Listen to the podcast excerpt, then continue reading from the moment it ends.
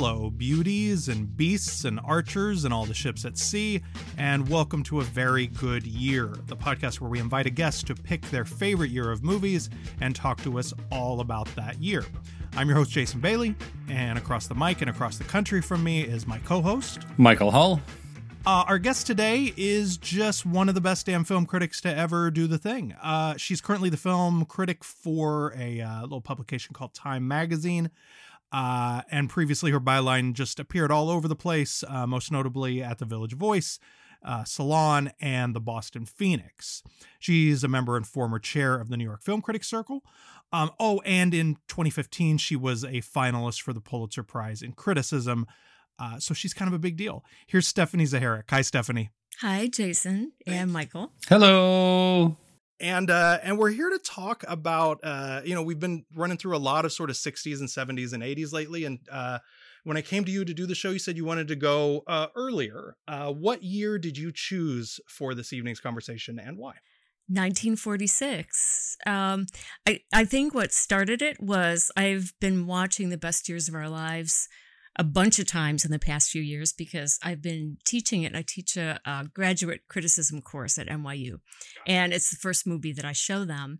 And even though they're um, cinema studies students and they've seen a lot of films, a lot of times they haven't seen that one. Mm. So uh, I was just, I had just shown it to them um, in January and I watched it with them as I always do. And I realized a couple things. First of all, it's three hours long and it goes by like a shot. Yeah. And also, I, you know, I teach in this kind of auditorium and I was sitting, a small auditorium, you know, and I was sitting toward in the front and I, I didn't sense anyone moving, fidgeting, like they were just completely with it. And, and then we discussed it the following week and they really responded to it. And I thought just how wonderful it is that we can show people this young people this yeah. film. Yeah.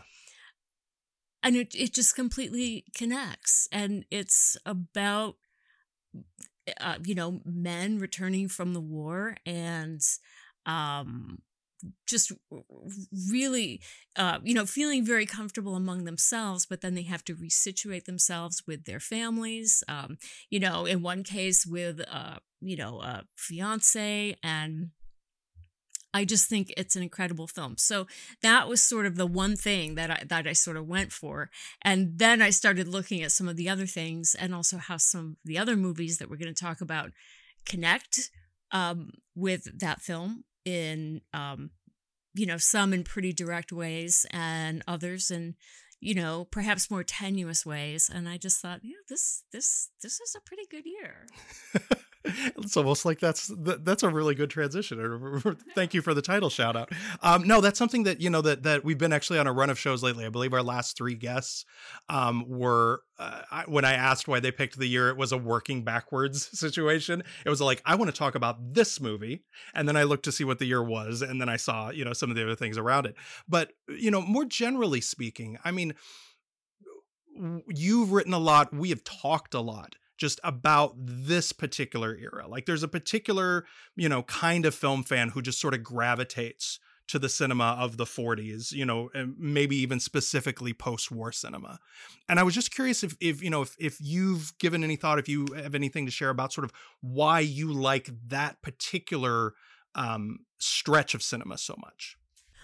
Well, I love noir and westerns. Mm-hmm. Um so particularly the things that came along in the the later in the 40s and through the 50s, where uh, people were feeling really disillusioned, and it was coming out in cinema. Um, I mean, I love that really kind of dark period. But 1946, like they hadn't really entered that era yet. It's, mm-hmm. it's like this this um, kind of bardo almost, where um, you know people are kind of getting back into making film uh, certainly in Europe and in the UK. I mean right. um that's a whole different situation over there that we can talk about. So um so I think this era it, it's kind of I don't want to call it a sweet spot because it was a really really difficult time, but also this time of kind of reemerging into the world and before that really kind of dark stuff like the you know noir crime thrillers and you know westerns with men questioning their masculinity and you know all of that stuff. That came later.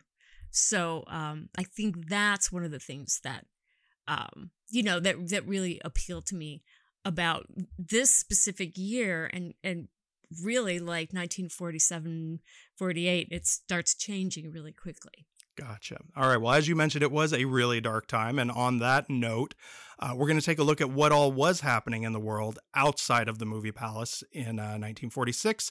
Here's Mike with headlines. Dark time. wow.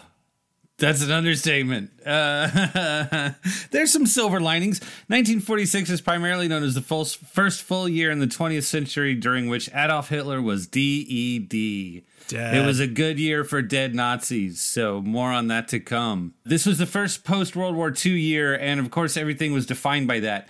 There were new governments, in some cases, whole new countries being established all year long, including in Vietnam, Albania, France, Austria, Iran, Yugoslavia, Hungary, Jordan, Gold Coast, Malaysia, Syria, Italy, Philippines, Czechoslovakia, and Bulgaria. My God. There were also war crimes trials going down, mostly in Germany and Japan because they lost, and that's how war crimes trials go.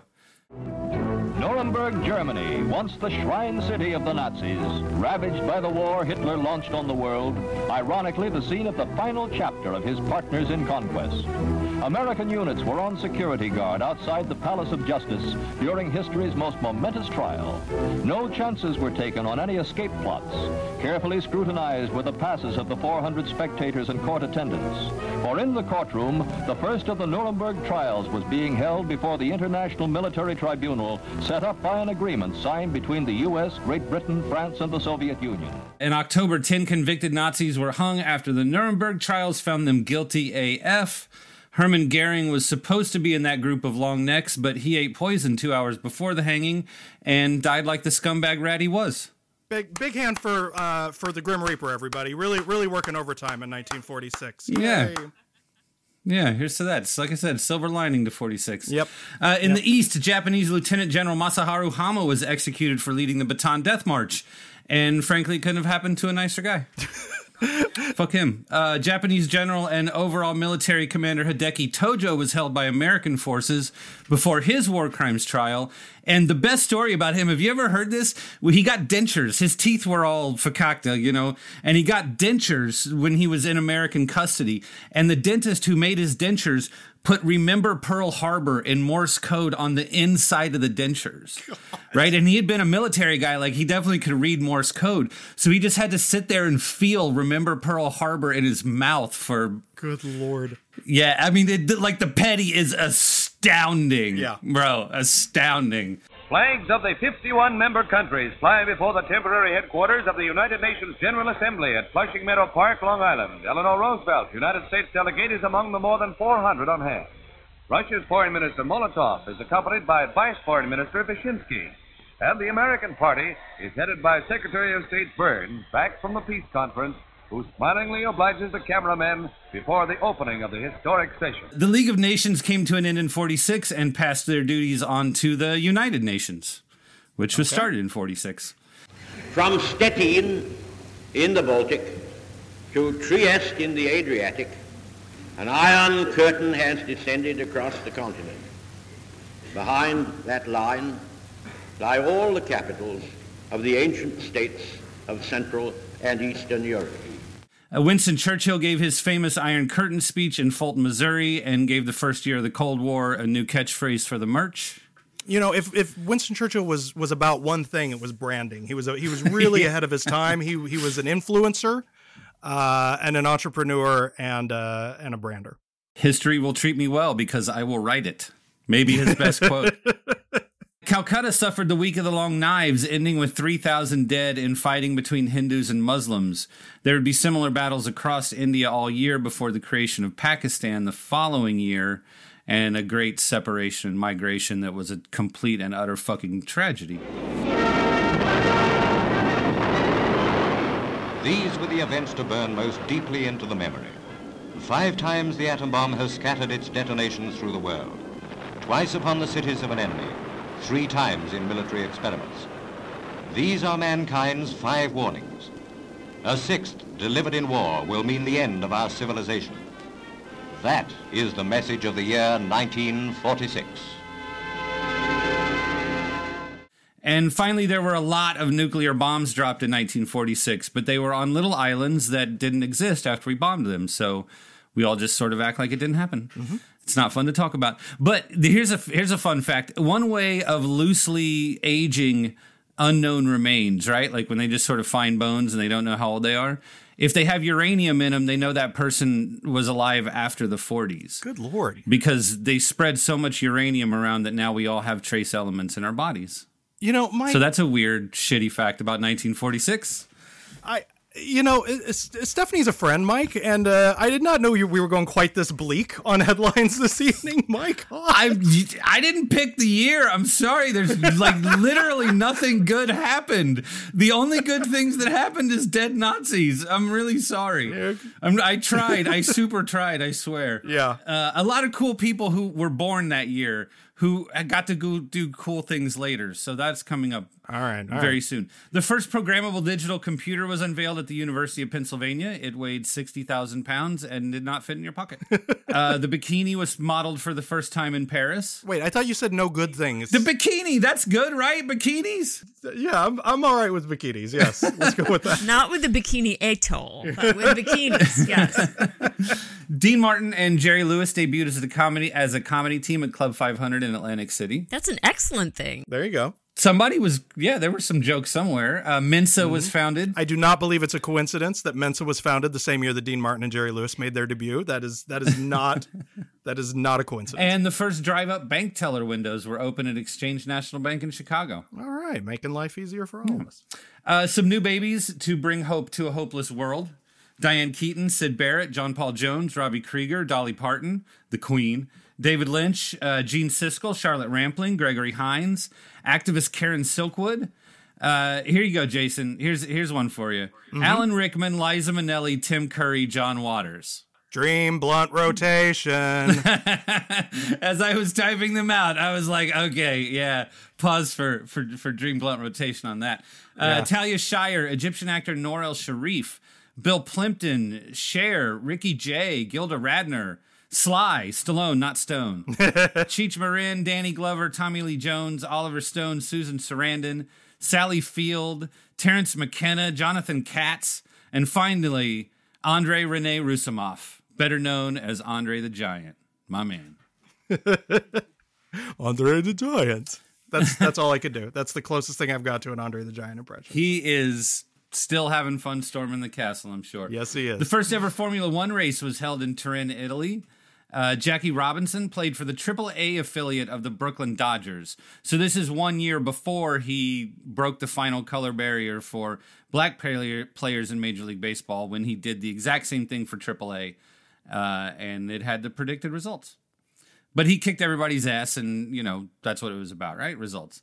The Boston Celtics were founded as part of the also new National Basketball Association. The the stacking of these news items, Mike, makes it sound very much like the whitest team in basketball was formed because Jackie Robinson started playing pro baseball. I just want you to know that that's that's the transition that I got from that. Sometimes art reveals things. Mm-hmm. You know, that might be true. Assault became the seventh horse to win the Kentucky Derby. Uh, Joe Davis beat Horace Lindrum 78 to 67 at the World Snooker Championships, and then he retired because he had won for 15 years in a row. Goat. Snooker, really? Goat we're doing. We're, we're, you're really. You're still taking the payoffs from Big Snooker to put Snooker news into the headlines. Seriously, a 15 year run. Shameless. I'm just saying they sent a hell. I don't even know release. what that means. He did for 15 years. I don't. I don't know that. I don't understand it. And finally, there was a long list of international sporting events that were not held due to all the nonsense in the first part of this headline segment, including speed skating, rugby, figure skating, the Tour de France, and worst of all, the 1946 World Cup was canceled. Only one of literally millions of reasons to hate fascists. That's headlines. All right. Thank you, Mike. Sorry sorry about the World Cup in 1946. All right. So Stephanie, are you ready to do a top 5? Sure. All right, Stephanie. So we decided we're going to rank these just sort of thematically, um, from from toughest to lightest, which I think is a, is a is a new and fun way to uh, to walk through the top five. So so starting with the, the heaviest picture of the bunch, Stephanie Zacharek, what is your number five movie for 1946? Okay, this may not actually be the heaviest, but um, it is pretty heavy. The best years of our lives. These are the great personalities who bring a memorable experience to glowing life. Samuel Goldwyn's masterpiece. The screenplay was written by Robert E. Sherwood, Pulitzer Prize winning playwright of Petrified Forest and Idiot's Delight. From this, William Wyler, who won the Academy Award for his direction of Mrs. Miniver, wove a pattern of motion picture magic. With Myrna Loy and Fredric March living through the heartwarming second bloom of love.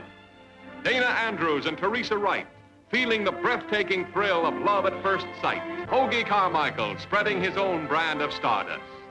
All of them together, giving all of us the best years of our lives. It's a very optimistic film, so I, I, I wouldn't say it's, it's obviously not completely depressing. Um, but basically, you have these three soldiers coming back from the war. Um, one played by Fredric March, and he's like a slightly older banker type. Um, one played by Dana Andrews, and he was a uh, an, Orf- an Air Force uh, bomber. And a sailor played by Harold Russell, who was actually a non professional actor um, who had lost both of his hands, um, I think during a, a, training maneuver, but while he was in the service.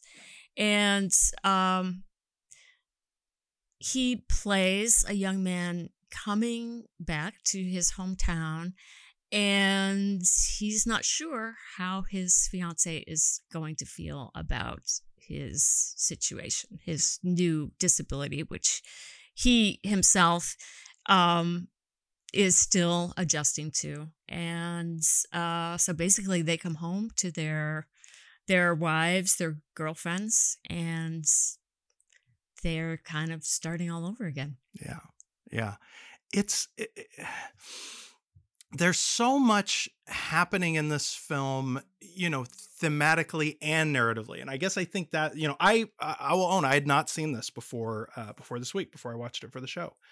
Um and just as a, as a screenwriting exercise, it's sort of astonishing that uh, that it's dealing with really heavy current events um and also but but not in a way that feels at all didactic or sort of preachy or anything like that. It's telling you know in, in, sort of a melodramatic story but never also again in a sort of soppy way. What do you think the the sort of the the the trick is here? How do, how does it achieve that balance?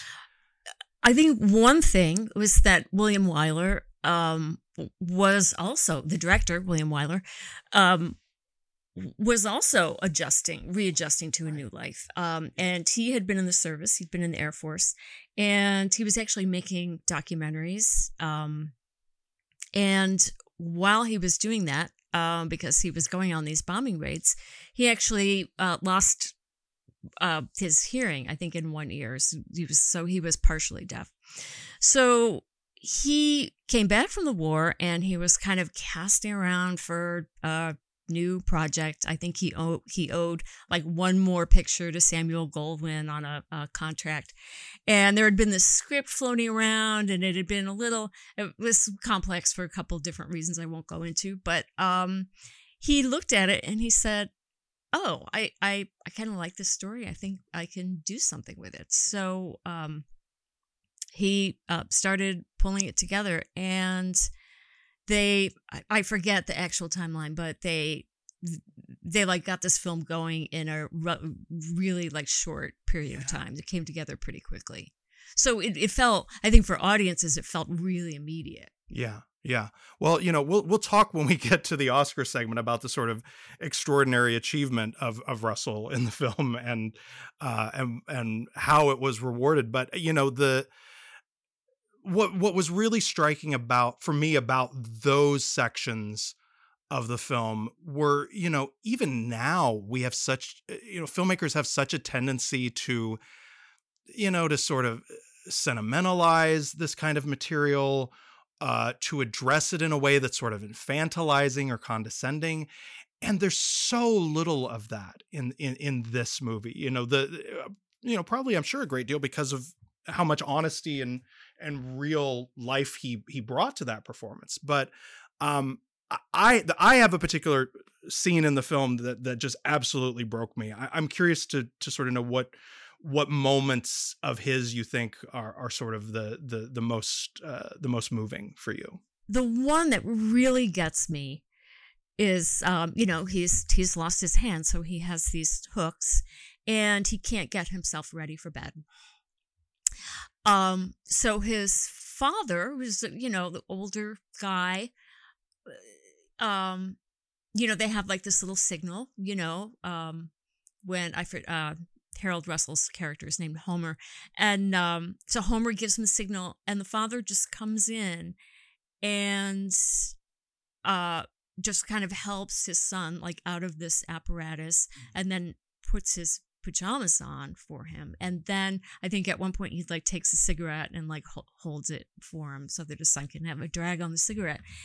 And the way it's done the father is just so matter of fact about it that it you can feel this deep affection. It's not even like a sense of duty. It's and also there's like a connection between them i think because of like manhood like the father realizes how tough this is for his son so he's just going to come in and he's just going to get it done in this very efficient kind of matter of fact way, but there's also this really beautiful tenderness to it.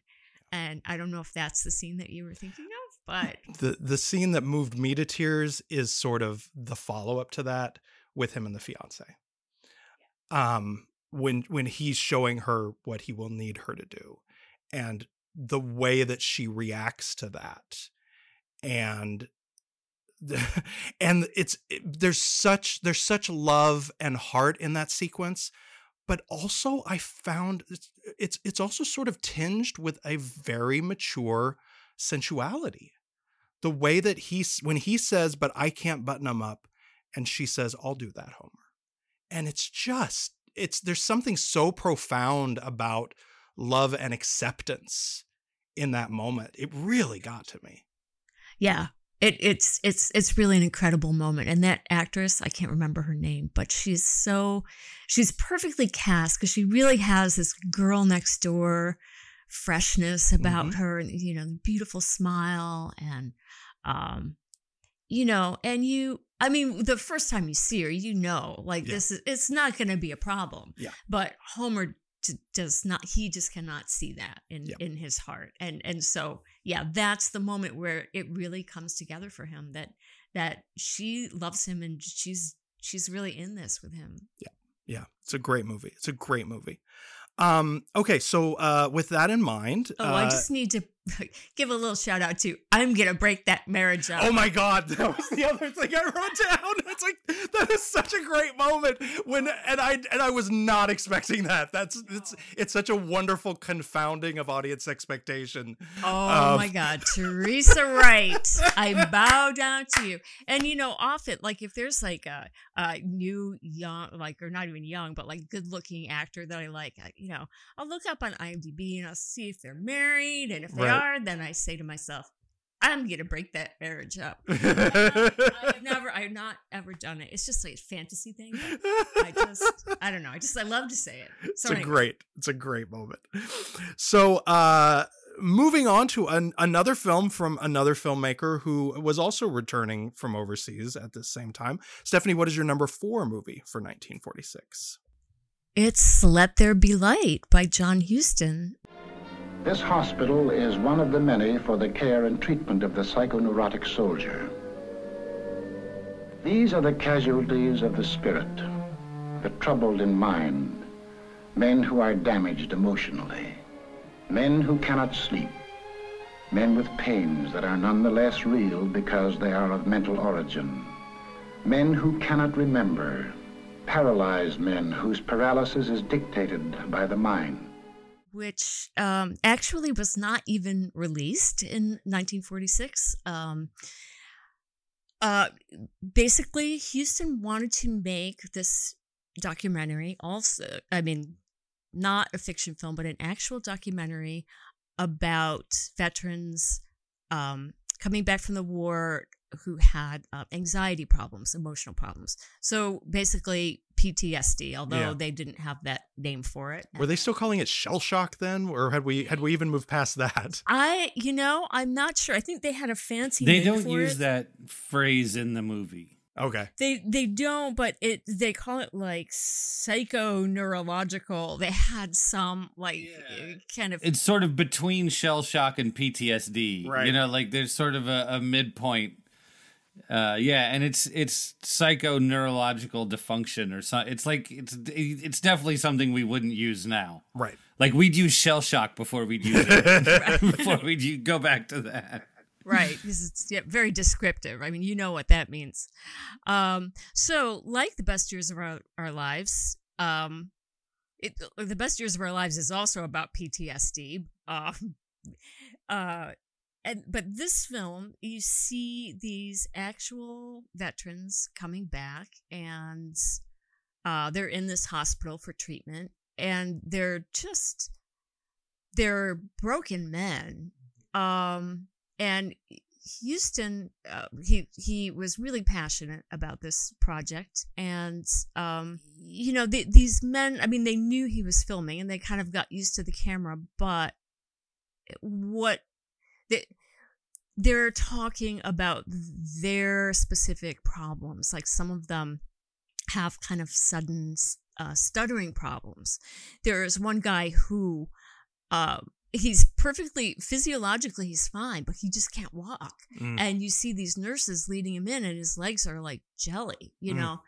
Um, and there is one. This guy just totally breaks my heart. This guy who just talks about uh, how homesick he was, and he's he he's very eloquent and he says to the um, psychiatrist that he's talking to and these are like army psychiatrists like they're you know trained to deal with these problems but you can Kind tell kind of uh, you know it, that whole that's a whole interesting thing by itself but this guy says i believe you professionals call it nostalgia and it's just basically he was so so homesick for uh his um his wife and then he breaks down crying and then later in the film when these guys are they're starting to feel a little bit better from this treatment and Huston even acknowledged that he kind of went for the cases that were more uh more successful like Sure. had like quicker success quicker um you know recovery.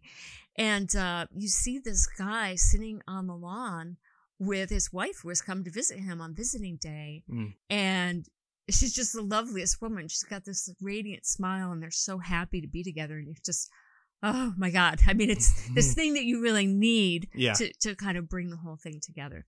So um it, it's a it's a really incredible film. Unfortunately no one could see it because even though huston had permission to film in the hospital apparently later the army claimed that he didn't have the proper release forms. And of course these guys are you know they're all very visible in this film Sure. and they're um you know they're being very open about these very personal problems. And um people uh, um not just huston but people around him fought for this film to get out um among them some, some critics um Mhm. james agee actually was one of the people who said like this film must be seen Yeah. but the army was like nope nope nope nope no way and huston tried again i think in 1952 and they said nope tried again in the early 70s pentagon said nope Mm. and then i think it was the intercession of walter mondale who was vice president at the time who said like this film ought to be seen. And finally in 1980 it um he was allowed to show it in new york. Um so it's kind it's of It's a really hard movie.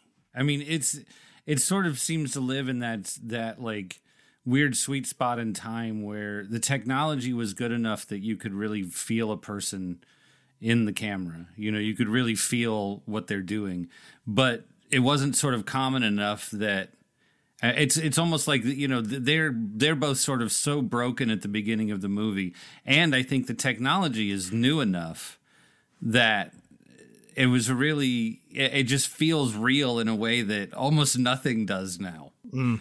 Almost nothing, you know. Yeah, and it's I, I found it very hard to watch. I think everybody should watch it, but I'm not. I'm probably not going to watch it twice. You know, and then like like I'm not like the end didn't feel it didn't feel fake, but it did feel like there must be people who somebody who was left out. Mm. you know, like when you see the guy who was having a hard time walking and he's like literally running the bases and sliding into home base feet first and then popping up with a laugh like oh god i needed that. But there was a part of me that felt like that was just that was government propaganda some i don't know. Like i didn't right. that was the only part of the movie i didn't trust for some reason. I mean john huston's a storyteller you know? Uh, uh, at the end of the day he's he's he's got a story to tell. Powerful. Yeah and also um, just a little shout out for mark harris's fantastic Yes. book five came back Yes. and he kind of explains the whole story of what happened with this film and apparently that baseball game at the end was kind of set up so Sure. that he you know he he would have some sort of way to cap off this film and he even he did admit that he kind of went for the cases that showed more immediate success even though obviously um not all of those guys just kind of walked out of there like completely cured. But uh, yeah but it it is a tough movie and a really beautiful movie but also really really hard to watch. But important in the same way that you know some of the Vietnam era movies that we saw, you know, where where you're not just sort of seeing bombs sort of falling out of sky onto you know countryside that you've never seen and are never going to see.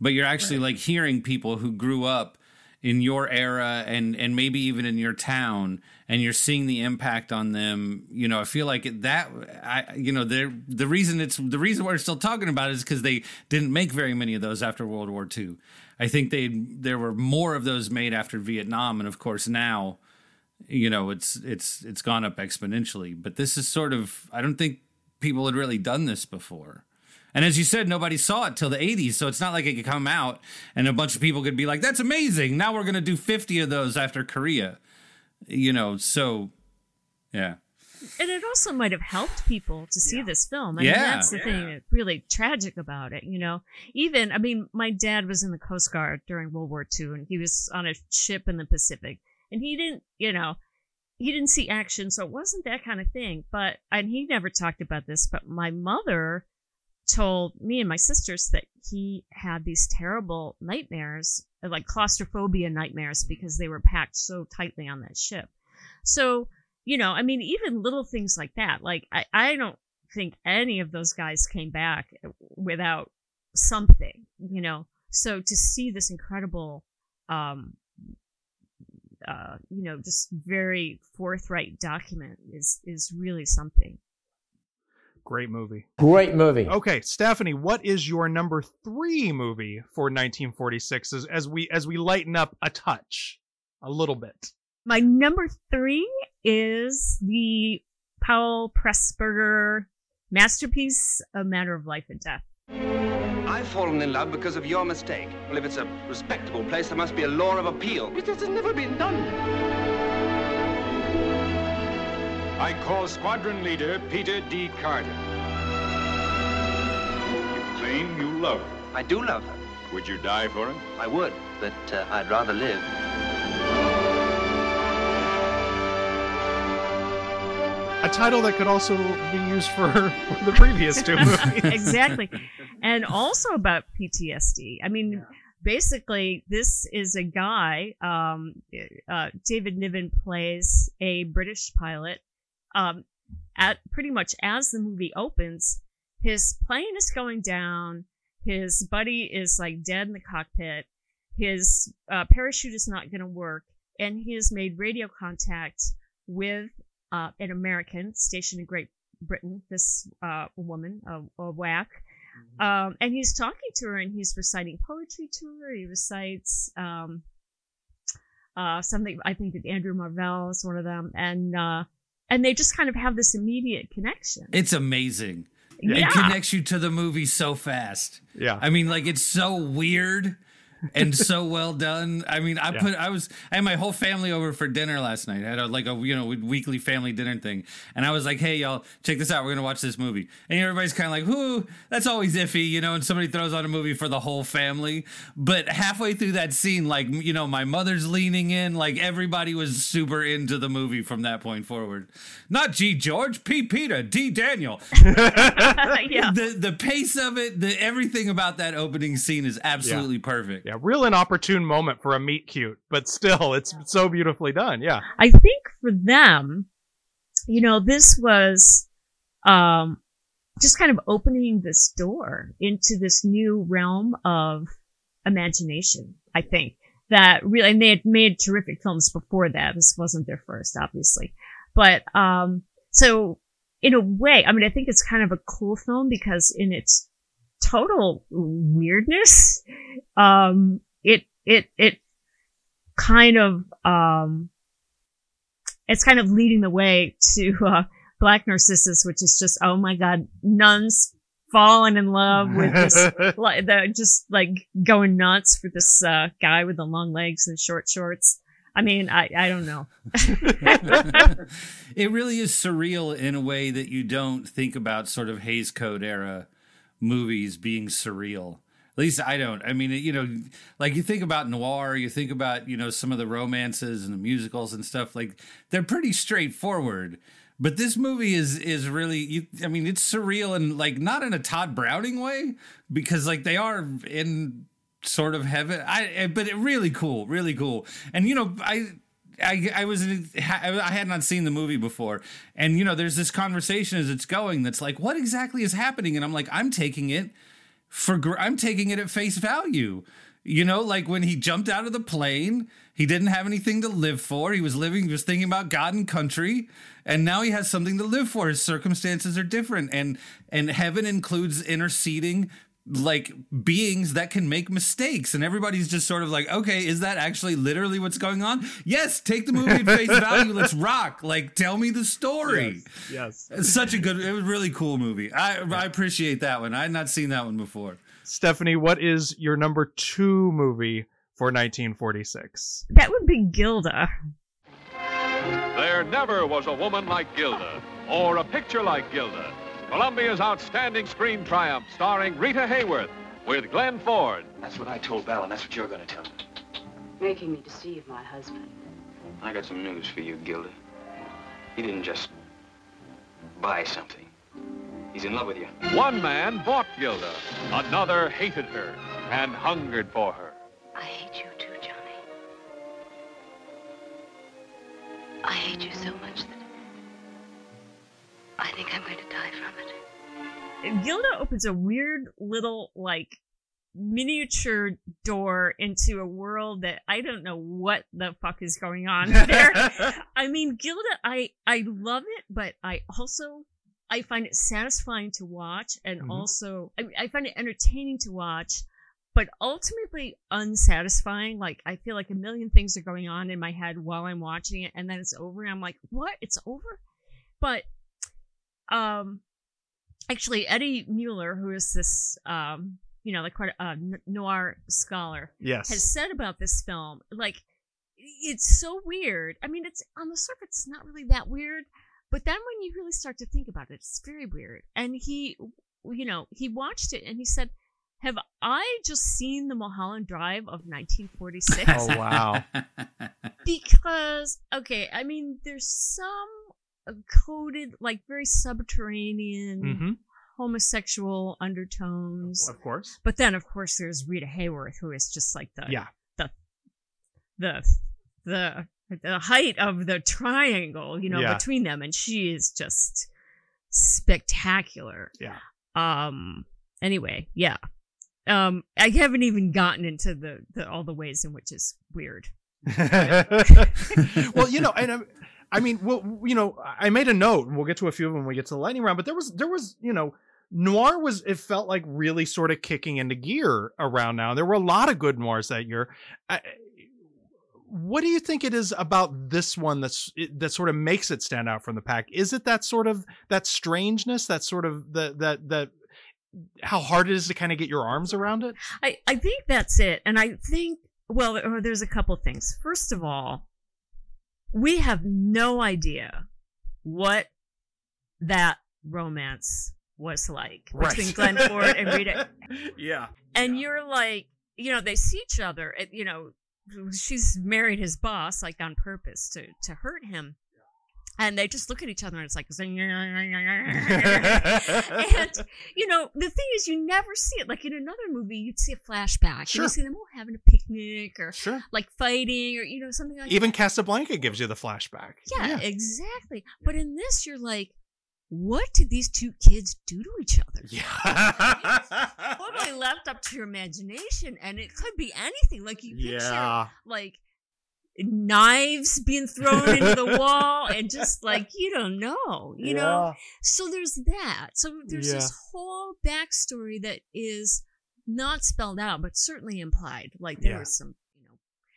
and and then the way she is so she says you know oh my god i hate you so much i'm gonna like just i'm gonna destroy my life and take you down with me that's how much i hate you and then she actually kind of tries to do that and then she sort of changes her mind and then he changes his mind and he decides no i'm gonna fuck with you and then it all sort of writes itself very, very, very quickly at the end, which I think is part of the reason it's unsatisfactory because Sure. it's like, oh come on, you guys, it would take more than that. but it's it is very, I don't know, it's just like weirdly compelling, and also, uh. Rita Hayworth, that her entrance, you know, Gilda, are you decent? You know, she sort of bounces up out, you know, Yeah. from the bottom of the frame, and her hair is like perfect, you know, reddish gold, and she's also for like uh for a femme fatale, she is very unusual because Mhm. she is she's sparkling. You know, Mhm. there's she's I mean she's sexy, but she's not sultry or like seductive in that way. She's just like a she's Mhm. like a champagne bubble, you know, Yeah. and yet she is just to- totally out for to, you know Yes, she to Oh, destroy. yeah. Yeah, no. I mean, you know, one of my sort of pet peeves these days is the the the the criminal overuse of the word iconic, but that, that entrance that's iconic. that that that that's it in a nutshell. All right, we've come to we've come to the conclusion. We're we're ready for the fifth and final film in our uh in our rundown. Stephanie, what is your number 5 for 1946? That is Jean Cocteau's Beauty and the Beast. Mm. Pour les grandes personnes qui n'ont pas perdu leur enfance.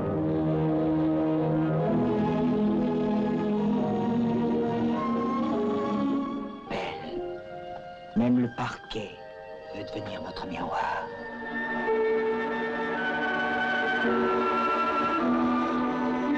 Et cette bête parle des hommes.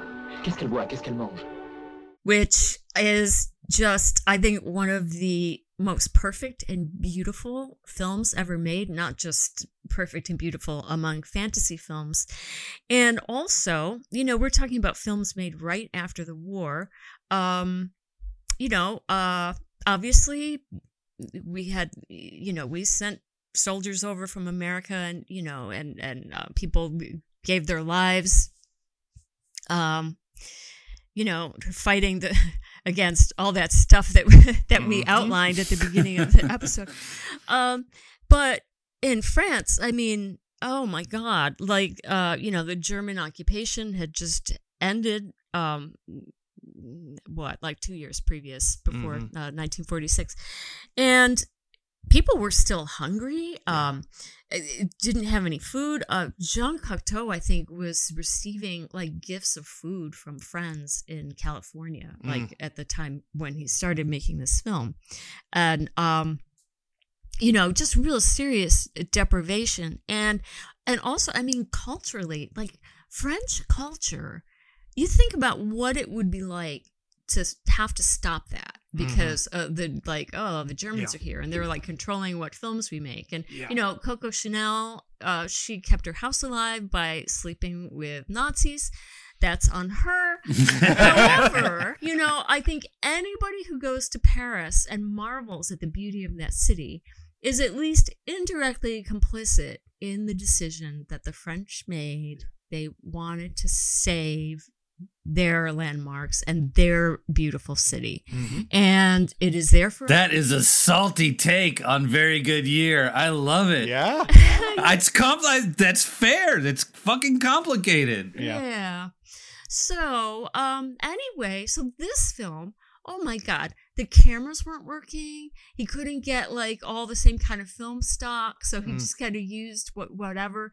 Um, you know, they they filmed at this castle. It was you know in the French countryside, and I think you know there's a very very beautiful scene where the um the beast played by Jean Marais under these layers and layers of like Mhm. fur and makeup and he's got like the little Mhm. pointy teeth and he had to eat soup because you know he couldn't the makeup took so long to to you know took so long to get him ready um and he so the beast goes for a drink um and it's like very like magical and beautiful but i think it's like a um oh god what's it called it's like a um a, a sewage runoff or something that was like on Oh. God. like i mean I was struck by the sort of semi-eroticism of that scene, and Stephanie, you have ruined it.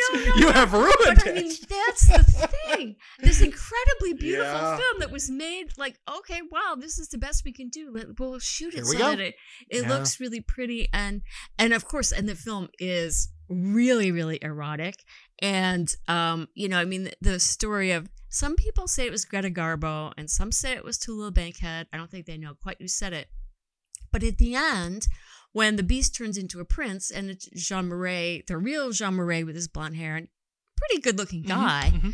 But whether it was Tallulah or Greta, they were like, give me back my beast. Mm. Because that beast Mm-hmm. is so beautiful and such an incredible performance that Jean Mhm. Marais gives, like just with his eyes, basically conveys everything, the heartache of that character. So, yeah, there's a lot going on there. Yeah, there sure is. No, I mean, you know, just just the I mean, just the blocking and the composition, just the way of sort of creating a it, it, it feels like he's redefining cinematic language in, in in scenes of this movie. Like the way that that the camera is blocked, the way that the camera moves feels way ahead of its time. Just feels so sort of advanced and forward thinking. And of course, the problem now with this is, you know, Beauty and the Beast is yet another story that's been sort of, you know, stolen and corrupted and uh, vanilla sized by the Disney machine. But it's like, this is the real deal like there's it's it's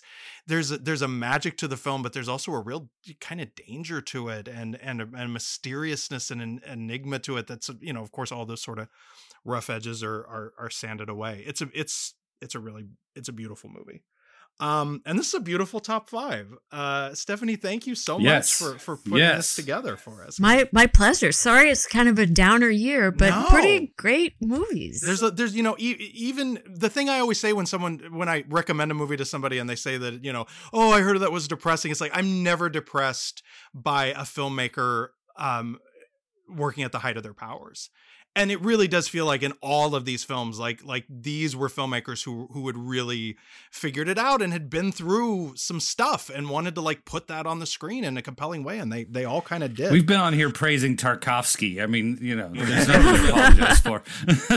All right. Well, on that note, let's find out what films were winning trophies and making money in the year of our Lord 1946.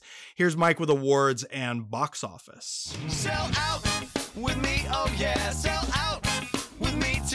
I mean, there's there's really only one answer here. Best film, best director William Wyler, best adapted screenplay to Robert E. Sherwood, best actor to Fredric March, best supporting actor to Harold Russell.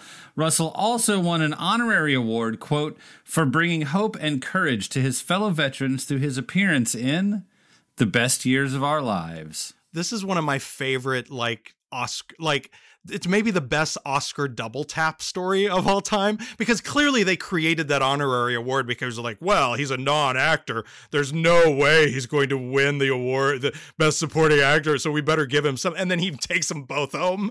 Like, God bless him. I love that. I love that for him. Um, what else? Uh, what else did well at that year's Oscars, Mike? Best actress went to Olivia de Havilland for To Each His Own. I have not seen To Each His Own. No, I haven't either. I will, and I should because I love Olivia. I Havilland. know she's Mm. awesome. Mhm. We'll put that on our list. There you go. Best Supporting Actress to Anne Baxter. Also Golden Globes for Best Supporting Actor to Clifton Webb and Best Supporting Actress to Anne Baxter for The Razor's Edge. I haven't seen this version of the Razor's Edge. No, all of our gaps exposed. Deary me. You call yourself a critic, Jason Bailey? And for his outstanding achievement as actor, producer, and director in bringing Henry V to the screen. Oh, Olivier, baby, that was. Oh yeah, that was the year he got his his honorary uh, for that for his extremely post World War II Henry V.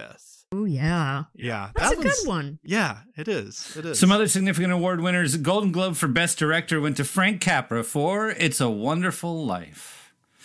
Is that movie the one that has like the most staying power out of uh, from 46? How do you feel about It's a Wonderful Life, Stephanie Zacharek? Well, I was warned, and I I steeled myself. No, I. You know what? I don't hate it. I also have not looked at it in probably uh, I don't know. Maybe it's been forty years, so I should watch it. But you know, okay. Uh, I'm generally not a Frank Capra person. I love It Happened One Night. Mm-hmm. Um, you know, I love uh like uh Platinum Blonde and The early funny ones, if you will. yeah, and, and I don't the the sort of er- more earnest ones. I- I'll tell you what happened to me. Preston Sturges happened to me, Yeah. and once I saw, I it was probably the Lady Eve was probably the first Sturges I saw. I was just like, oh my god, this guy just like speaks to the darkness of my soul in a way that um that Frank Capra doesn't, and that Capra just feels kind of. Uh, I don't want to say false. I, I I think that's a really unfair character characterization. But you know, I I don't really respond to movies that like cozy movies. I don't. I like to be. I- I like to just feel like really unsettled, and and I also like to laugh. I mean, obviously, I love you know that's why I love Preston Sturges because I think he's hilarious. But I also feel that um you know in Sturges like there's never any there's never any real assurance of a happy ending. Mm-hmm. Um, and I just really like that. And the, the thing about it, uh, "It's a Wonderful Life" is I I don't I I like people who move away from home and do exciting things, not like. I mean, to put it bluntly. um, what can I say? Oh, no, stop. Capra there. movies Done. feel like they were made by a, like a guy who never had his heart broken. to me, like he's like he's like somebody who like every day he still wakes up with a little bit of hope. He's never woken up on any morning like you know what it is actually fucking hopeless. You know, and you can't live that way or and like go make movies because it's too hard to make movies. But I think you can sort of tell the directors that didn't that have never really like had that hopeless day, and he just feels like one of them to me. I don't know why. All Yeah, right. it's a I'm good not, way I'm, of putting it, I'm yeah. not going to argue the virtues of It's a Wonderful Life You with you two cynics, with you two cold-hearted souls. I will merely note that this evening I wore over to Stephanie's apartment my Bailey Brothers Building and Loan Association T-shirt. Mike, what else? Uh, what were some of our other significant award winners for 1946? Golden Globe for Best Actor went to Gregory Peck for The Yearling. Thoughts on the Yearling, Stephanie? I have not seen the Yearling because I I I think I would just cry and cry. Yep. So fair. I, No, I would. haven't, but You I. I maybe should see it, but I don't know if I'm ever in the mood to cry that much. But Golden Globe for Best Actress went to Rosalind Russell for Sister Kenny. Not seen Sister Kenny. Have you seen Sister Kenny with Rosalind Russell? No, I I'm fine with Rosalind Russell winning any award that she's up for, uh, Yeah. based solely on His Girl Friday. But I've not seen uh, Sister Kenny. I don't know anything about that film. There we go. Golden Globe for Best Picture, New York Film Critics Circle Award for Best Film, The Best Years of Our Lives. Best years of our lives. But did of re- course. Could have seen that real one well. coming. Just just did real well. All right, and what what did the uh, domestic box office look like in 46, Mike? Number 10, the aforementioned Yearling, people just crying in their coats. Uh, Just a theater full of people crying into their coats. Uh, number nine was Notorious. Yeah, Yeah. buddy. Good Hitchcock's note, no, notorious. Yeah, baby. Fucking great. I mean, that was actually going to be one of my five, but um, I I just I, I kind of liked the way these others fit Yeah. thematically. Yeah, but but God, Notorious, Notorious is so fucking good. It's so yes, it's so good. It's so. I mean, you want to talk about a sexy 1946 movie? My God, those Yeah, two. yeah. Holy shit. Okay. Number eight, Cary Grant as Cole Porter in Night and Day. couple couple of Cary Grants in the uh, in the top ten there. I've I've I've not seen Night and Day. No, me neither. I've I've I've heard it's not great. I just read a very good Cary Grant biography that said it was not very great. So I'm going to take uh, Scott Eyman's word for it. Number seven, yeah, let that be a movie that's watched by the bio, the people who are writing bios, and the rest of There us can take their word for it. Yep. Uh, number seven, Tyrone Power in The Razor's Edge. Yep. Yeah. Number six, Jane Russell in The Outlaw. I've seen the Outlaw. Oh yeah, me too. the Outlaw. This is actually a little bit of an asterisk because there was there was an earlier release that was pulled, and this was a re-release apparently in '46. Uh, film that had a bit of trouble with the censors. Uh, have you seen the Wonder Outlaw? why? yes. how do how do you feel about that one? Yeah, it's uh, you know it was a long time ago that I watched it, so I don't remember a lot of details, but I remember certain attributes. Sure, sure thing. There we are. And now I'm curious. Gary Cooper uh, and Ingrid Bergman in a Western. In fifth place, Saratoga Trunk. Like I made the note of that because I can't. I've never seen uh, Sarat. Have you seen this movie, Saratoga Tr- Saratoga Trunk? No, I haven't. But um, isn't that the one where um, oh, she has that great line like someone says, "Oh, you're so beautiful," and she says, "Yes, isn't it lucky?" so I've either seen it or I read about it. I Yeah. think I read the book when I was a kid, but I sh- I sh- I should see that. You sold me on it. Title doesn't exactly roll off the tongue. Not a good Not band exactly. name. Saratoga Trunk. Terrible band Nope. name. Yep. Uh, number four, Bing Crosby and Fred Astaire in an Irving Berlin musical, Blue Skies. That's that's. I feel like I should have seen that. Yeah, I have. I saw it as a kid because I I watched all because I was crazy about Fred Astaire. He was Mm. my boyfriend um, in my mind. Yes. Um, so I would watch it whenever it came on TV. Um, yeah. So Is it? I mean, is it as good as a Bing Crosby, Fred Astaire, Irving Berlin musical sounds? it's pretty good. Okay. It's probably not as good as um, what's the other one there? Uh, Holiday Inn. It's uh. I don't think it's like quite that caliber, but I don't know. I mean, ten year old me was like, "Yes, Just just adored it. Fair enough. Number three, The Jolson Story. Yeah. All right. It's a lot of blackface in that one. Do we know? We don't know. Probably. Uh, number two, Duel in the Sun. Yeah. Yeah. Oh yeah, baby. It's a great little film. That's a good one. That's that. Man, it's a sexy top ten. Yeah, Duel in the Sun is is pretty great. It is spicy. Yeah. Yes.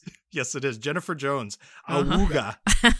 Okay, Jason, is this a uh, is It this sure a, is. is this a hat trick, buddy? It's our first hat trick in a long, long time. Do Sound we gotta the bust out the hat trick, the hat trick sound effect? Please do. Please do.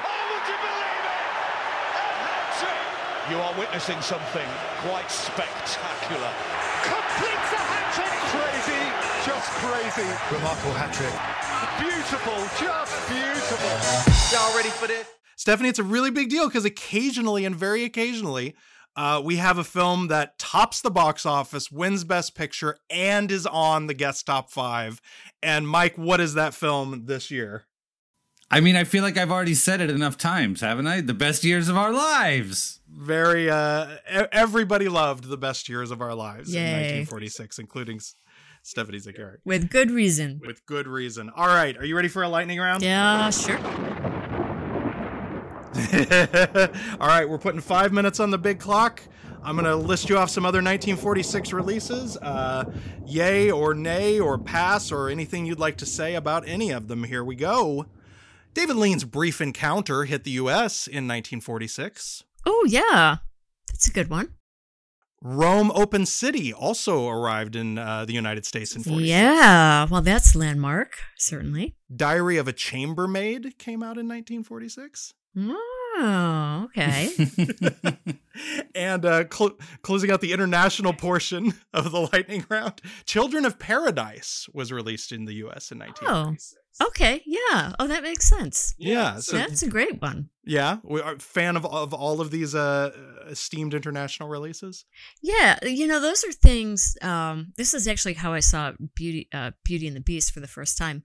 Was PBS did like a series of Mm. a lot of people. I think Quentin Tarantino has talked about like people in a certain age group like said, "I'm going to watch these fancy French films on television," and so that was kind of the entree into that world. But um, yeah, those are all no, those are all great. Beautiful. John Ford's My Darling Clementine. Yeah, that one's yeah. Um, Well, I don't really know what to say about these. It's like, yeah. That's enough. It's a lightning round. Orson Welles' The Stranger. You know, oh God, I knew you were going to say that, and I was like, I have never seen The Stranger, and that is bad because Orson Welles is, you know, one of my gods. One of your homies? Yeah. so, um, yeah, so I have to remedy that, but um, yeah. So, well, I just uh, just outed myself. If there's a Welles to have not seen, it's probably The Stranger. That's kind of that was kind of my sense, but I yeah, so I I got to see that. Howard Hawks' The Big Sleep. Oh yeah, fantastic. Bogey and Bacall. Yeah. Uh, the Blue Howard Hawks. Dahlia was released in 1940. Never seen that. Ooh, okay, good one. Uh, Burt Lancaster and Ava Gardner in The Killers. Oh yeah. We've entered the noir portion of the lightning round. The postman always rings twice. Now that I have never seen. Wow. Yeah. Wow. Okay. What was it? Um, What was, I forget who it was. It was like uh, Manny Farber said like it's it's so bad you can't stop watching it, or I don't know what. Yeah. Probably totally misquoting, but Manny what- Farber. What did he I don't know, if it was Manny. Maybe it was like Otis Ferguson. Uh, I get them all or whatever.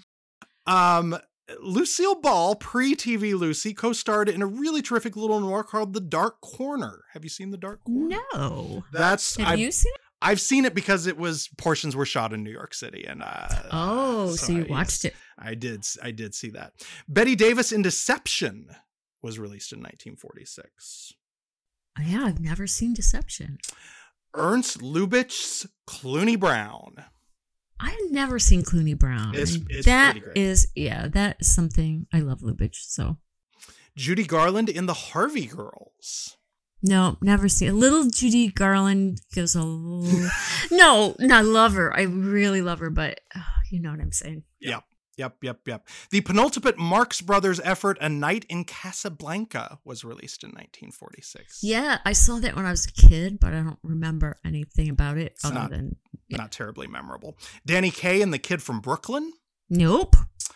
Bob Hope had two pictures out in 1946 Monsieur Beaucaire and uh, The Road to Utopia with Bing Crosby. Oh. Uh, you know, unless I just watch them on TV as a sapling, Mhm. I, don't, I don't know if I've seen them. I have I have discovered quite a fondness for Mr. Hope's work in recent years. Being a child of the '80s who knew only knew him as like this fat, unfunny Republican, like it's actually quite shocking to go back and watch the '40s movies and realize how funny he was once upon a time. Uh, two Abbott and Costello pictures in 1946. I don't know how you feel about them, but these are the two strangest, perhaps. Little Giant and The Time of Their Lives, the two films in which they did not appear as a team because they hated each other so very much. oh my God, no, I have seen neither. I'm not making this up, Mike. These are two movies yeah, where those they movies just are better to read about than to watch. they appear in separate scenes because that's how bad their relationship was at that time. Uh, two I've seen Holmes, half of one of them. two Sherlock Holmes pictures out in 1946 with Rathbone and Bruce, Dressed to Kill and Terror by Night. Yeah, you know what? That's another area. I haven't seen any of those unless I s- watched Just them as a kid on TV, yep. and just like wasn't really was only paying half attention. All right. Well, I got to close out the lightning round with the most beloved possible title Walt Disney's big 1946 release, Song of the South. No, I've never seen it. How? It's so it's so easy to see, Stephanie. How have you missed I its know. annual airings, its its frequent streaming on Disney Plus, etc., etc. All right, that closes us out. An excellent lightning round. Um, Stephanie, uh, before we go, we're gonna we're gonna throw it to our friend W. Axel Foley for a quick PSA for our listeners. head on over to your favorite podcasting app, give us a star, a rate, a review, give us a written review, and tell us that you love us because that's what lets people know that we're here. And where can people read your work? Where can they follow you on social media? How can they how can they catch up with some of the best damn film writing today? Oh, Jason, you're too kind. Mm. Um, well, at at time time.com or in the the we still do an actual print magazine comes out every other week. Oh my goodness. Um, yeah, still pretty amazing. Fancy. Beautiful covers. Yeah. Um, take a lot of pride in uh, the work that our reporters do, and we get great photographers and all that stuff. So yeah. So um, uh, you can follow me on Twitter at at s zacharek, just like that. Um, I don't know where else. My Instagram is private. Uh oh. So I mean, you can ask to be let in, but if I don't know you, I am very unlikely to say yes. And don't take it personally. It's just because after Joker came out, I had people coming on there Oh saying your cat is ugly and stuff Oh like that. God. And I was just like, uh, uh, no, no, shutting that down. Total, total, totally normal fandom. Totally, totally healthy way to interact with art. Yep. Exactly. Yep, But Twitter, I love, I love Twitter. So yeah, come follow me on Twitter. All right. You can follow me on Twitter, Jason Dash Bailey, uh, or uh, on Instagram at Fun City Cinema. Mike, where can the people follow you? On Twitter at brainwashedlib. And uh, before we go, Mike, what is your favorite movie of 1946? My favorite movie of 1946 is No Regrets for Our Youth by Kurosawa. It is like just naming a movie No Regrets for Our Youth as a Japanese person in 1946 is just fucking mind blowing all by itself. And it does have a kind of like an early Hitchcock, you know, it's don't start there with Kurosawa. Start later, you know, right? It's not necessarily where you need to begin. It has an old school feel. It has a very old school look. Um, I don't know if that's you know sort of due to equipment issues and and you know sort of being broke as some of the other movies we were talking about earlier and and you know I mean we're like this is literally like a year after the bombs were dropped. Right. Uh, also, you know, he never would have been able to make this movie because it's a really a movie in a lot of ways about fighting fascism. Um, is sort of the not necessarily the emotional undertone, but is a lot of sort of the like the movement, the plot stuff. And you know, he would have been shot by a firing squad if that movie came out a year, if he even tried to make it a year earlier. Right. So the fact that it came out so close on the on the heels uh, of the war and the end of their imperial government is just sort of mind blowing to me.